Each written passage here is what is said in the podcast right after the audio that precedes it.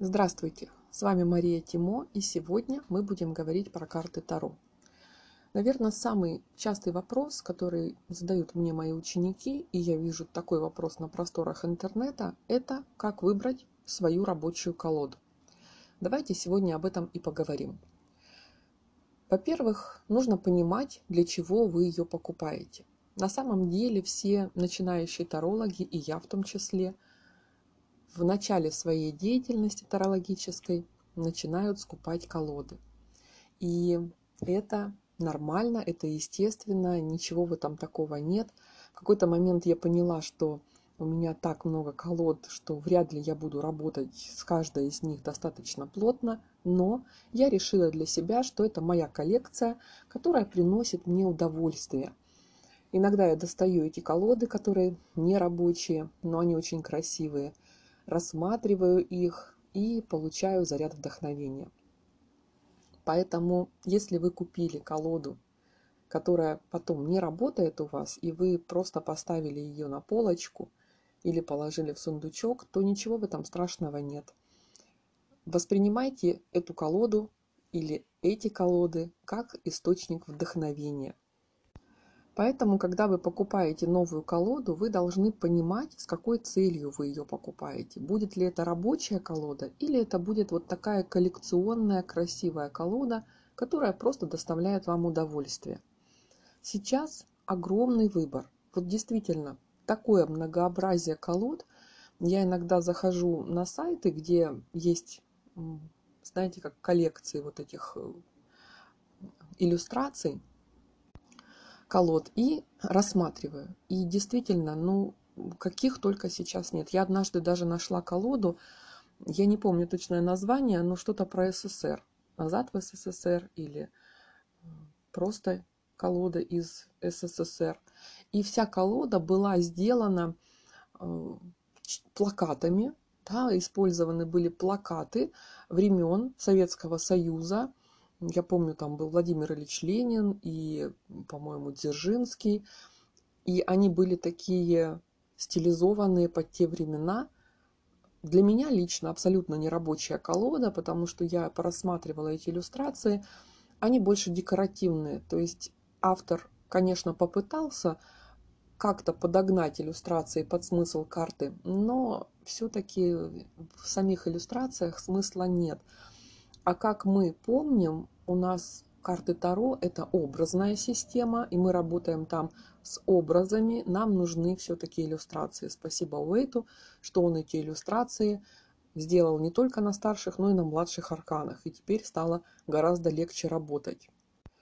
Поэтому выбор огромный, и, конечно, есть очень большое желание купить всяких разных красивых колод, особенно знаете, есть такие тематические колоды. Вот я помню Таро белых кошек, э, Таро друидов. Они узкоспециализированные, выбрана определенная тема.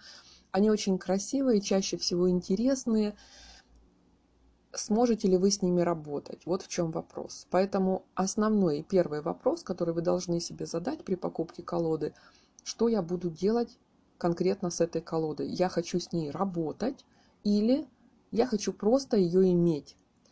И если вы действительно хотите с ней работать, потому что ну, иметь можно вообще разные, и тут э, нет никаких ограничений, покупайте столько, сколько вам хочется. Но для работы нужно взять колоду, которая с вами разговаривает. Поэтому, если вы только начали свой путь в Таро, вы не сможете понять, будет эта колода с вами разговаривать или нет. Вот именно таким образом я накопила первую часть своей коллекции, когда я только начала, и мне хотелось э, каких-то новых колод, красивых, э, интересных. Я покупала то, что мне нравится чисто визуально, а потом понимала, что я не вижу в этих картах никаких смыслов. Они молчат, они со мной не разговаривают. И это происходило еще и потому, что я просто на тот момент плохо разбиралась в самих значениях и образах карт Таро.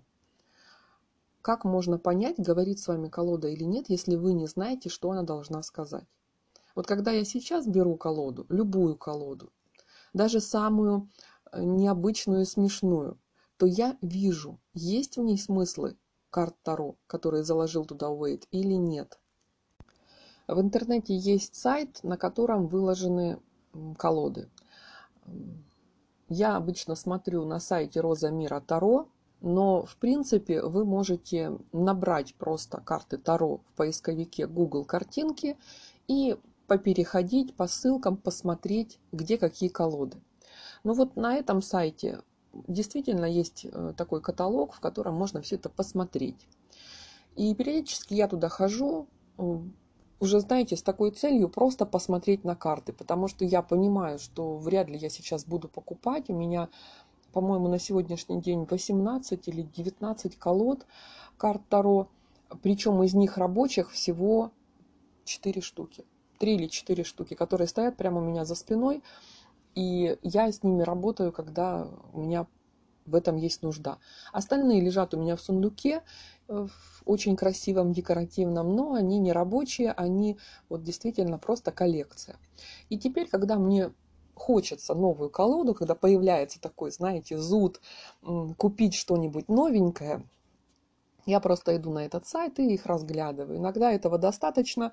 Я понимаю, что, в общем-то, ничего нового колода очередная купленная мне уже не принесет и я на этом успокаиваюсь. И вот я захожу на этот сайт и вижу, например, колоду, которая называется Таро маленького принца.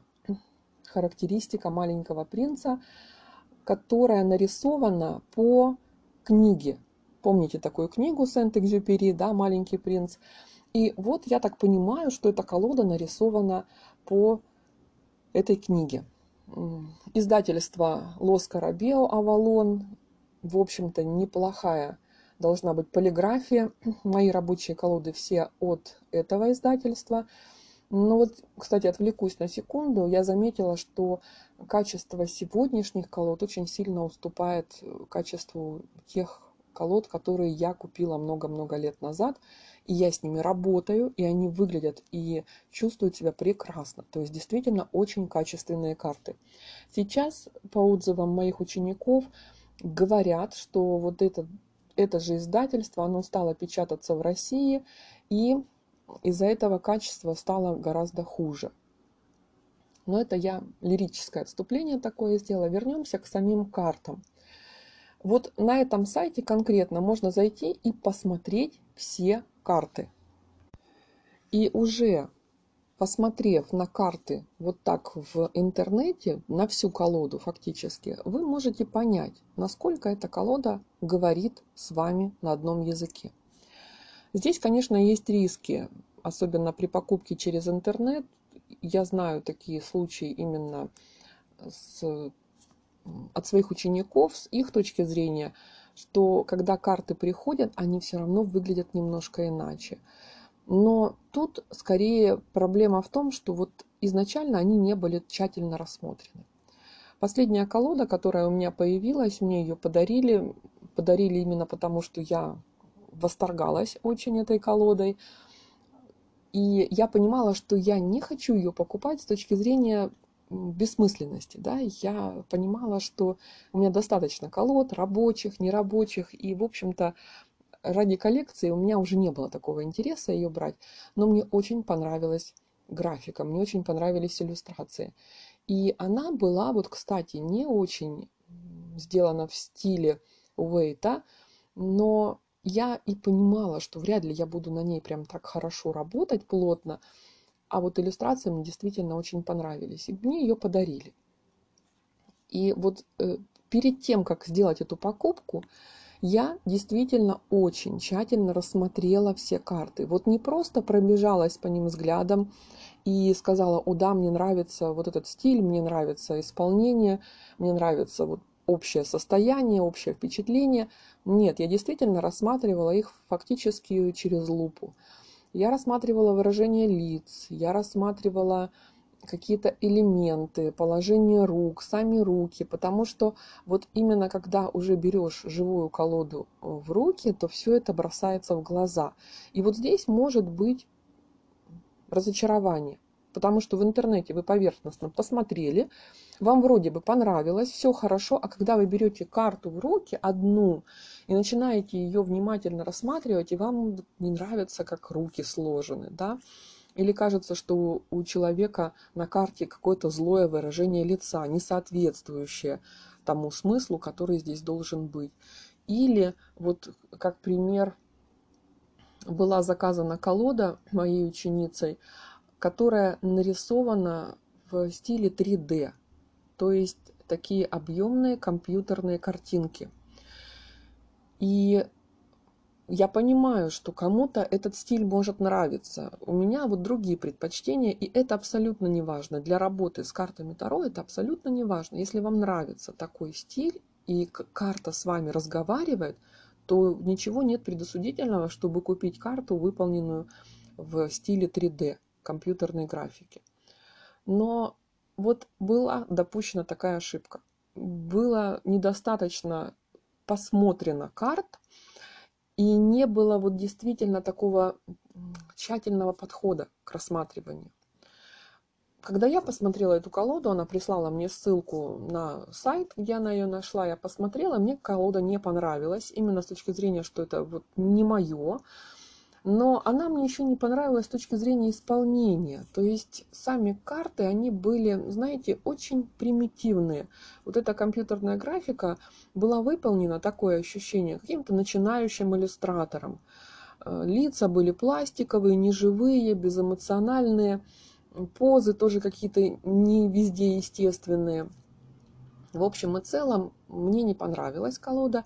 И мне не понравилась цветовая гамма этой колоды. Но я об этом сказала своей ученице именно с точки зрения, что это мое личное мнение. То есть я никогда не говорю, что не покупайте. Не покупайте, не работайте, потому что вот Таро это такая индивидуальная вещь на всех этапах, что ни в коем случае не надо никого прям слушаться. То есть вы можете спросить мнение у множества людей, у своего учителя, у своих коллег – по поводу какого-то вашего решения в области Таро, всех послушать, но если у ваше мнение кардинально отличается, делайте, как вы считаете правильно. Не надо никого слушаться. Послушать можно, собрать, так сказать, мнение, да, провести опрос и подумать над тем, что сказали люди. Может быть, они где-то в чем-то правы, а вы просто об этом не подумали в свое время, а сейчас вот Вселенная таким образом помогает вам. Но если вам что-то хочется сделать, например, купить какую-то конкретную колоду, то это ваше право, ваш выбор. И моя ученица эту колоду купила. Она ее купила именно через интернет.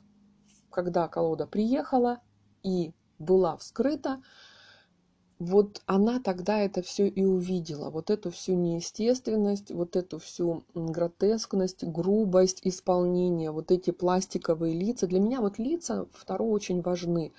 На самом деле э, это такая часть карты, которая несет в себе очень много смыслов и значений.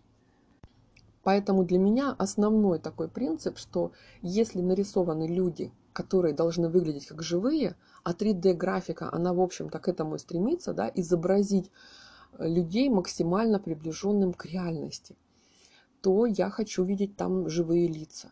Если я покупаю колоду, которая изначально сделана в стиле, например, примитивизма, да, или аниме, вот, кстати, я видела такую колоду, анимешную, мультяшную, по-моему, по какому-то японскому то ли мультику, то ли истории, и она была вся такая яркая, розово-зеленая, какие-то круглые элементы, типа, знаете, баблгам, э, вот эти пузыри от э, жвачки.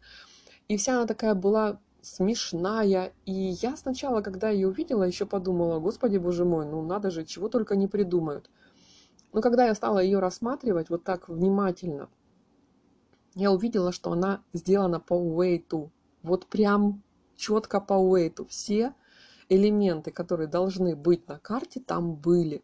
Да, они были нарисованы мультяшно.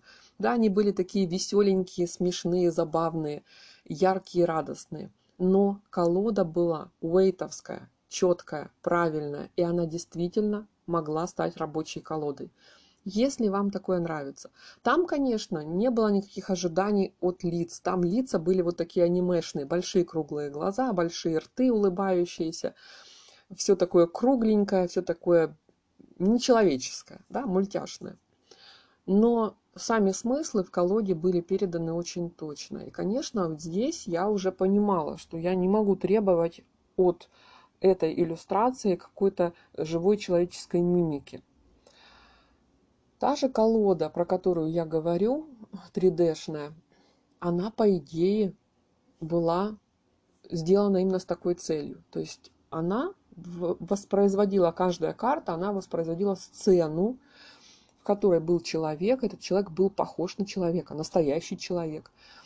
И, естественно, хотелось, чтобы этот человек был человеком, а не такой пластиковой куклой. И ученица моя осталась очень разочарована этой колодой, насколько я знаю, она ее куда-то там закинула подальше и больше в руки не брала. Поэтому вот если вы покупаете через интернет, то, конечно, отнеситесь к этому моменту очень вдумчиво. Я понимаю, что мы все принимаем решения на эмоциях. Вот нам что-то понравилось, и мы начинаем подгонять логику под эмоции. Вот мы смотрим на колоду, и ах, она нам понравилась. И мы говорим, ну вот она же хорошего качества, она же от хорошего издателя, и так хорошо прорисованы иллюстрации, да, то есть мы сами себя уговариваем, что мы правильно почувствовали. И я не говорю, что надо отказываться. Но вот вы должны сесть и дать себе, во-первых, время. Не покупать прямо сейчас. Вот вы увидели в интернете колоду, оставьте эту вкладочку открытой в браузере или поставьте там закладку. И пусть, как говорится, она вылежится. Вернитесь к ней через два дня, посмотрите на нее еще раз уже другим взглядом. Рассмотрите внимательно каждую карту. Насколько она вас устраивает вот в рамках одной карты. Вот не надо бегло всю колоду просматривать. Вот откройте любую. Я, например, очень люблю рассматривать шута, мир. Это вот такие карты, которые для меня очень много смыслов несут, и я хочу, чтобы эти смыслы были в карте. Я хочу, чтобы мне карта напоминала о том, что в ней содержится. Потому что иногда карта мира, она бывает очень красивая, но совершенно не несущая в себе никакой информации, которую она должна нам дать. Когда мы находимся в работе, когда в процессе расклада я нахожусь в потоке, то я из тонкого мира получаю сигналы, которые по сути не оформлены ни во что. Знаете, это такие ощущения, образы, какие-то намеки. Они должны пройти через карту и трансформироваться в нормальную человеческую речь. И вот для этого мне нужны образы в карте, потому что я, находясь на уровне сознания, подсознания в тонком мире, тем не менее глазами я смотрю на карту, когда я ее интерпретирую.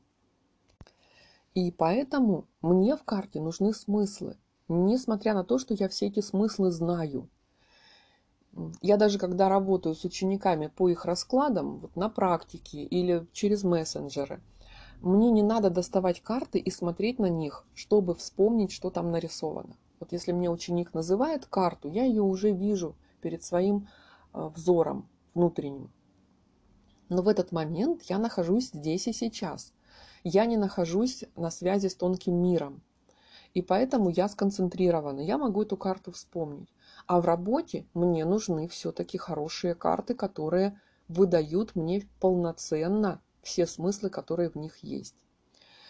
Поэтому я, например, вот рассматриваю в первую очередь шута, потом мир, потом выборочно какие-то карты.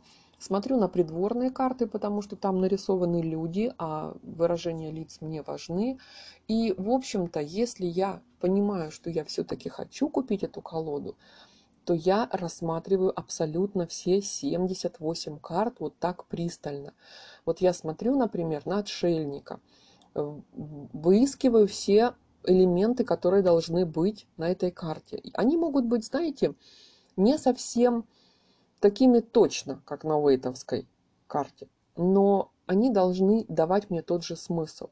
Да? Может быть, отшельник держит не фонарь, а свечу или еще какой-то элемент освещения, да, что-то. Или он даже его не держит, а этот элемент нарисован где-то в карте, но он там есть.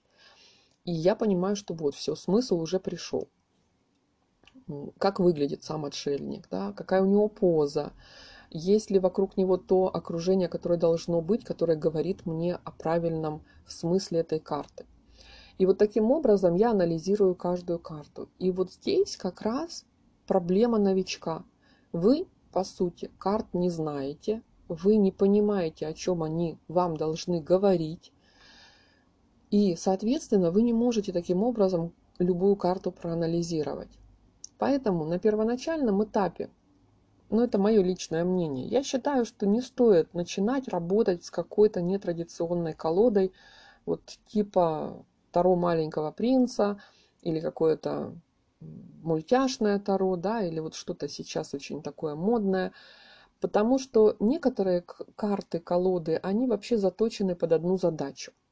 А вот есть всякие темные карты, которые работают с духом мертвых, Э, с миром мертвых, э, с какими-то потусторонними силами и смотреть на них э, состояние своего финансового плана или как у вас с работой дела, ну, в общем-то, нецелесообразно, потому что они вот такие узко заточенные. Если вы работаете в этом направлении, то, конечно, у вас должна быть такая колода потому что она узкая, она специализированная, вы достаете ее достаточно редко, но достаете с одной и той же целью. Да, вам нужно пообщаться с мертвыми. Вот вы берете свою эту четкую колоду, и она вам все хорошо рассказывает. Если же вы просто начинаете сейчас работать с картами Таро, вот в классическом смысле, а это самый хороший путь для начинающего, то покупайте либо колоду прям классическую колоду Уэйта. Сейчас действительно очень большое многообразие разных исполнений. Можно подобрать себе какую-то красивую колоду. Вот, насколько я знаю, есть сияющая Таро, которая выполнена просто один в один, перерисована. Но перерисована в более современном стиле. Там меньше вот этой черной графики, которая в оригинале присутствует. И, в общем-то, на мой взгляд, именно эстетически ухудшает карту, потому что много этой черноты, оно как-то вот на мой, на мой вкус не очень. Но тем не менее с э, классическим этом можно работать. Но есть вот сейчас много колод, которые просто перерисованы с. Подобрать именно свою, та цветовая гамма, которая больше всего вас привлекает, какие карты, какое исполнение вам больше всего нравится, но взять именно классику и начинать с нее. Это не значит, что в это время не надо покупать какие-то другие колоды. Собирайте коллекцию, пусть она у вас будет, наслаждайтесь, получайте вдохновение от этих карт, но работать надо именно пока по уэйту. Это знаете как? Вот как в жизни у нас. Перед тем, как научиться читать, мы сначала осваиваем алфавит. И как часто бывает, когда ребенок маленький, вот они, мама выучила с ним букву А, и вот они идут по улице, и эту букву ищут везде. Они смотрят на вывески, они смотрят на какие-то объявления, на какие-то рекламные щиты и везде находят эту букву А. Ребенок больше ничего не знает. Он знает одну букву А или букву своего имени. Да, и вот его зовут, например, Максим. И вот они эту М выучили, и они ее везде ищут. Потом следующие буквы добавляются. И так потихонечку ребенок осваивает алфавит, и только после этого он переходит к попыткам чтения. Второе, в принципе, та же система. Сначала мы учим буквы, а буквы у нас это все-таки классические значения, уэйтовские, и мы их должны узнавать. Вот то, что я вам рассказывала про то, как я рассматриваю карты, да, ищу в них смысл, это как раз то самое узнавание. То есть я ищу букву А в новой колоде. Она там есть, отлично. Все, я ее узнала, я ее увидела. Я нашла все буквы в этой колоде. Колода со мной разговаривает. Я могу ее читать. Поэтому, если вы вот только сейчас начинаете, и вам хочется какую-нибудь нестандартную колоду, купите ее для приятности, купите ее для коллекции. Но для работы купите себе Уэйта и начинайте с него это база, это то, на что вы будете всегда опираться. Я с вейтом на сегодняшний момент не работаю, Моя колода называется Ло Скарабео от фирмы Скарабео. И она содержит в себе все нужные смыслы, плюс что-то дополнительное. И я это вижу всегда. То есть я знаю, что вот этого элемента, который есть в моей карте Скарабео, у Эйта не было. Вот это еще одно отличие не классических колод от вейтовской проработки. Когда вы возьмете колоду какую-нибудь э, особенную, интересную, красивую, но выполненную с какими-то отступлениями от классики, вы не будете знать, что это отступление. И это может несколько исказить ваше восприятие карты и, соответственно, вашу интерпретацию. Очень часто мои ученики говорят такие фразы, что вот изначально я эту карту воспринимал таким образом – а теперь, после того, как мы проработали ее значение, я вижу, что действительно она совсем другая, скорее всего. Часто это касается карт справедливости, умеренность, башня, то есть какие-то либо достаточно нейтральные, не очень ясные, четкие карты, но та же умеренность, да, она очень часто вызывает непонимание вот смыслов, да, а как ее трактовать в раскладе умеренность. Что вообще такое умеренность? Мы в нашем современном мире такого не знаем. Мы не умерены однозначно. И когда человек сам пытается эту карту понять, часто происходит, что нет вот этого вейтовского понимания, что же, он, что же он нам говорил. Ведь по сути, смотрите, как интересно. По сути, когда мы изучаем колоду карт, нарисованную по Уэйту, мы пытаемся разобраться в его собственных ассоциациях, в его собственных интерпретациях. То есть жил-был такой человек, Артур Уэйт, который занимался мантикой, занимался эзотерикой. И однажды он решил, что он хочет нарисовать колоду карт Таро по собственному вкусу. Она на тот момент существовала. Но на тот момент старшие арканы были иллюстрированы, а младшие были просто обычными картами с знаками. Да? То есть 5 пентаклей было просто нарисовано 5 монет. Никаких иллюстраций там не было. И тут Уэйт говорит, что-то мне это не нравится, я хочу как-то, чтобы было везде красиво, и старшие, и младшие. И он начинает придумывать, что нарисовать на карте, чтобы передать смысл. Тут есть такая еще версия, что а, так как он состоял в Ордене Золотой Зари, да, то он, в общем-то, там схитрил немножко и не доложил смыслов нам, обвесил нас при раздаче. И поэтому он знал что-то, но это знание он в карты не вложил. Но мы работаем с тем, что есть, и, судя по моей практике, это тоже довольно успешно. Поэтому мы пытаемся расшифровать его собственные смыслы. Вот он сел и подумал, так, а о чем же мне говорит пятерка пентаклей? Мы помним, да, что на пятерке пентаклей у нас всего пять монет нарисовано. Какой же в ней смысл? Вот представьте себе, если бы вы работали с такими картами. Какой можно извлечь смысл из этой иллюстрации? Пять монет. Ну, можно что-то придумать, но оно будет достаточно куцое и ограниченное. А Уэйт придумал целую картинку. Он придумал, что там у нас двое нищих, которые сидят возле стены церкви. То есть они просят подаяние. Да? Они такие убогие, они больные, там, с костылями, немощные, несчастные. Да? То есть целая история. Но это его собственная интерпретация, это его собственная идея. И когда мы изучаем карты Таро, Уэйтовские, мы по сути, пытаемся понять, что другой человек много-много лет назад пытался нам сказать с помощью этих образов. И тут нам могут помочь, конечно, только источники, которые рассказывают, что же там Уэйт заложил, что же он там имел в виду. Когда мы потом работаем дальше с этими картами, мы туда добавляем своих собственных смыслов. Вернее, карты нам сами эти смыслы добавляют.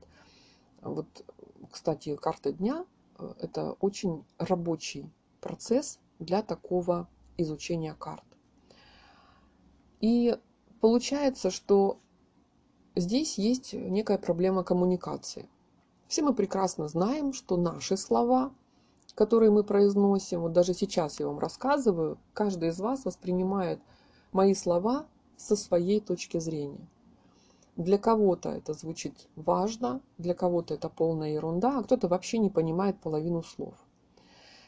Это проблема коммуникации. Мы говорим, вкладывая в наши слова определенные смыслы, но у человека, с которым мы разговариваем, в этих словах заложены свои собственные смыслы.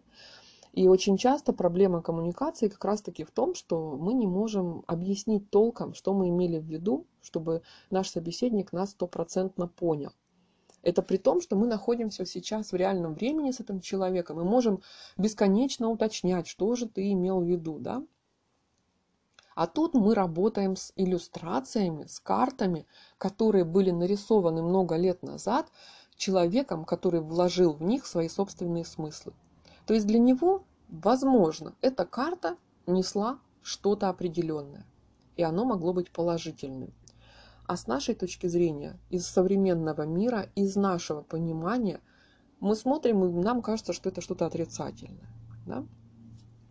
И вот эта проблема, она может привести опять к чему? К тому, что будет неверно интерпретирован ответ карт в раскладе и искажается. Вот я все время про это говорю, а к чему? К тому, что вот есть такие тарологи, которые вроде карты прочитали, да, и вроде как все правильно, а не сбывается расклад, не, не сходится потом с реальностью.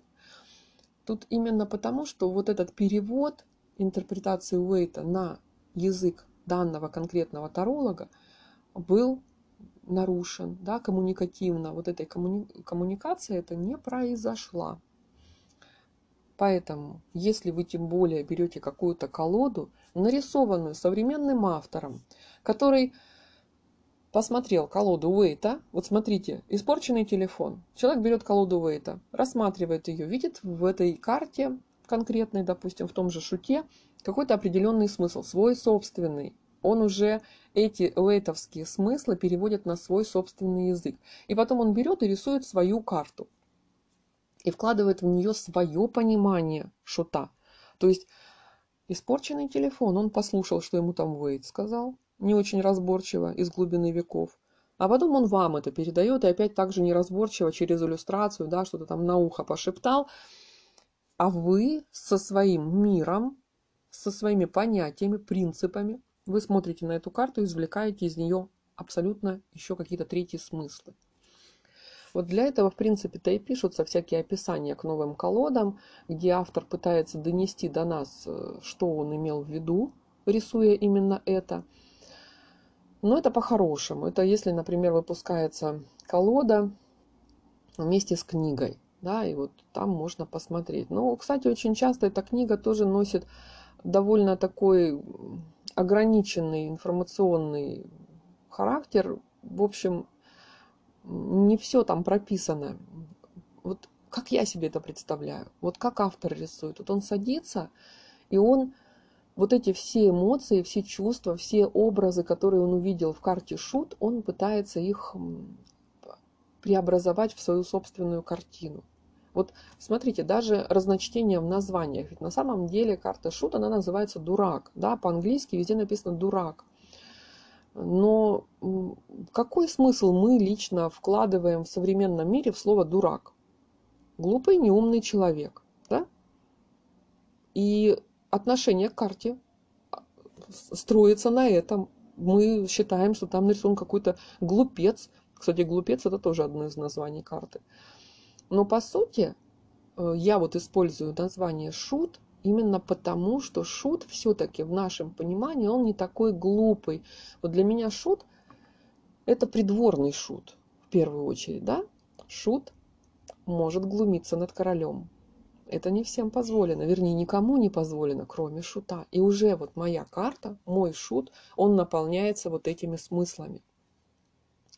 И вот мы покупаем колоду, какого-нибудь современного художника, интерпретатора вместе с книгой. Пытаемся понять, что же он имел там в виду. И опять мы все равно будем рассматривать эту карту со своей точки зрения. даже слова, которые мы используем в речи, они могут для нас иметь один смысл, а для вашего собеседника, по сути, вашего клиента, они могут иметь совсем другой смысл. И э, сказав ему какую-то фразу, которая для вас звучит довольно безобидно, вы можете повергнуть его в уныние. Вот была у меня такая ситуация, одна девочка, у нее была онкология, и на тот момент, когда вот исход еще был достаточно неясен, в какую сторону эта болезнь пойдет, она, конечно, пришла с вопросом, заболе... буду ли я жива или я умру. Да? Надо было посмотреть. И ответ был такой, что вот в ближайшее время она выживет. То есть, конечно, мы здесь не можем смотреть на всю оставшуюся жизнь, потому что в любом случае мы все умрем. Мы смотрели на ближайшее время именно с точки зрения, переборет ли она вот эту острую фазу, да, вот этот период, когда диагноз был только поставлен, было назначено лечение, и вот насколько это лечение будет эффективным. И там в этом раскладе было видно, что окончательно болезнь не уйдет. То есть, знаете, как вот все равно что-то задержится, что-то останется. И было видно, что эта болезнь навсегда. Вот, вот такое, да, то есть на всю оставшуюся жизнь, сколько бы ее ни осталось, она все время будет находиться в состоянии болезни. То есть ее не довылечат. Вот для меня лично эта ситуация, она больше позитивная, чем негативная. Ведь она означает жизнь. Она означает, что человек будет жить. Да, он будет жить не очень качественно. Да, у него будут какие-то проблемы со здоровьем. Он будет постоянно лечиться, пить таблетки, проходить какие-то процедуры. Это не очень качественная жизнь. Но это жизнь. И для меня это очень важно. Я согласна жить не очень качественно. И с моими заболеваниями так это и происходит. Но я живу. И для меня это лучший выбор, чем умереть. И когда я ей об этом сказала, что она будет болеть всю оставшуюся жизнь, и ее не долечат окончательно, то есть болезнь окончательно не уйдет, то я говорила именно о положительном моменте. А она восприняла это отрицательно. Она сказала, боже мой, я буду всю жизнь болеть, я буду всю жизнь вот такая вот. То есть, понимаете, вот она это неполноценная коммуникация. Мы человеку говорим радостную новость, а он воспринимает ее со своей точки зрения как ужасную. На сегодняшний день уже можно сказать, что произошло, чем закончилась эта история. Это было два года назад. Она пролечилась, она прошла этот курс химиотерапии, все, что ей там назначили. Причем мы в картах видели, что какие действия принесут негатив, какие действия нельзя предпринимать, да, чтобы все не ухудшить. Она, в общем-то, про это помнила и в какой-то момент даже отписалась мне, что вот был такой эпизод, и я хотела отказаться, там ей предложили какую-то процедуру, и она говорит, я так уже устала все это делать, лечиться, я хотела отказаться, и вспомнила, что вы говорили, что я могу совершить большую ошибку, из-за этого все пойдет не так. И я согласилась. И вот спустя два года она жива, а, она не вылечилась до конца после того, как она прошла последнее обследование. Вот насколько я знаю, у нее были еще метастазы в одном органе, они были достаточно маленькие, и врачи, в общем-то, посчитали это победой.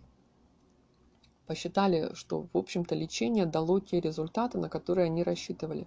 То есть, смотрите, по сути, она не долечилась, да, ее до конца не вылечили. То есть вот бывает же такое, что онкология, да, она уходит полностью, да, она может потом вернуться, но все-таки вот на этом этапе человеку говорят, все, организм чист, ничего нет, мы все убрали, все ушло, все пролечилось, все. И человек понимает, что он победил. А, в ситуации, когда все-таки что-то остается, есть такое ощущение не до победы. И вот кто как это воспринимает? Кто воспринимает это как шанс продолжать жить даже в таком состоянии, а кто-то воспринимает это как такую потенциальную угрозу, что завтра все начнется сначала, и я пойду по второму кругу ада, и вот справлюсь ли я. Да? Очень часто этого боятся. И она мне отписалась, что да, лечение закончилось, осталась одна маленькая метастаза в одном органе. Врачи считают, что на этом можно лечение на данный момент закончить. Э, естественно, какие-то периодические обследования все равно у нее остались. То есть вот то, что мы говорили, да, все равно придется обращаться постоянно в больницу, как-то мониторить этот вопрос, заниматься этим, да. Но смотрите, мы сейчас говорим даже не про это, а про коммуникацию. Да? Я ей говорю, что хорошо, что вы не умрете, а она говорит, боже мой, я буду жить всю оставшуюся жизнь больным человеком. Да? Вот кто как воспринимает ситуацию. Также и с картами. Когда художник рисует, особенно рисует что-то, скажем так, далекое от Уэйта, то он вкладывает туда свои собственные смыслы. Он считает, что вот это слово, оно позитивное, и он его туда раз и заложил. А вы смотрите, понимаете это слово, например, да, прям четко, но для вас оно негативное, и вы в ужасе. Вы думаете, боже мой, тут такой вот кошмар в этой карте нарисован, как жить дальше.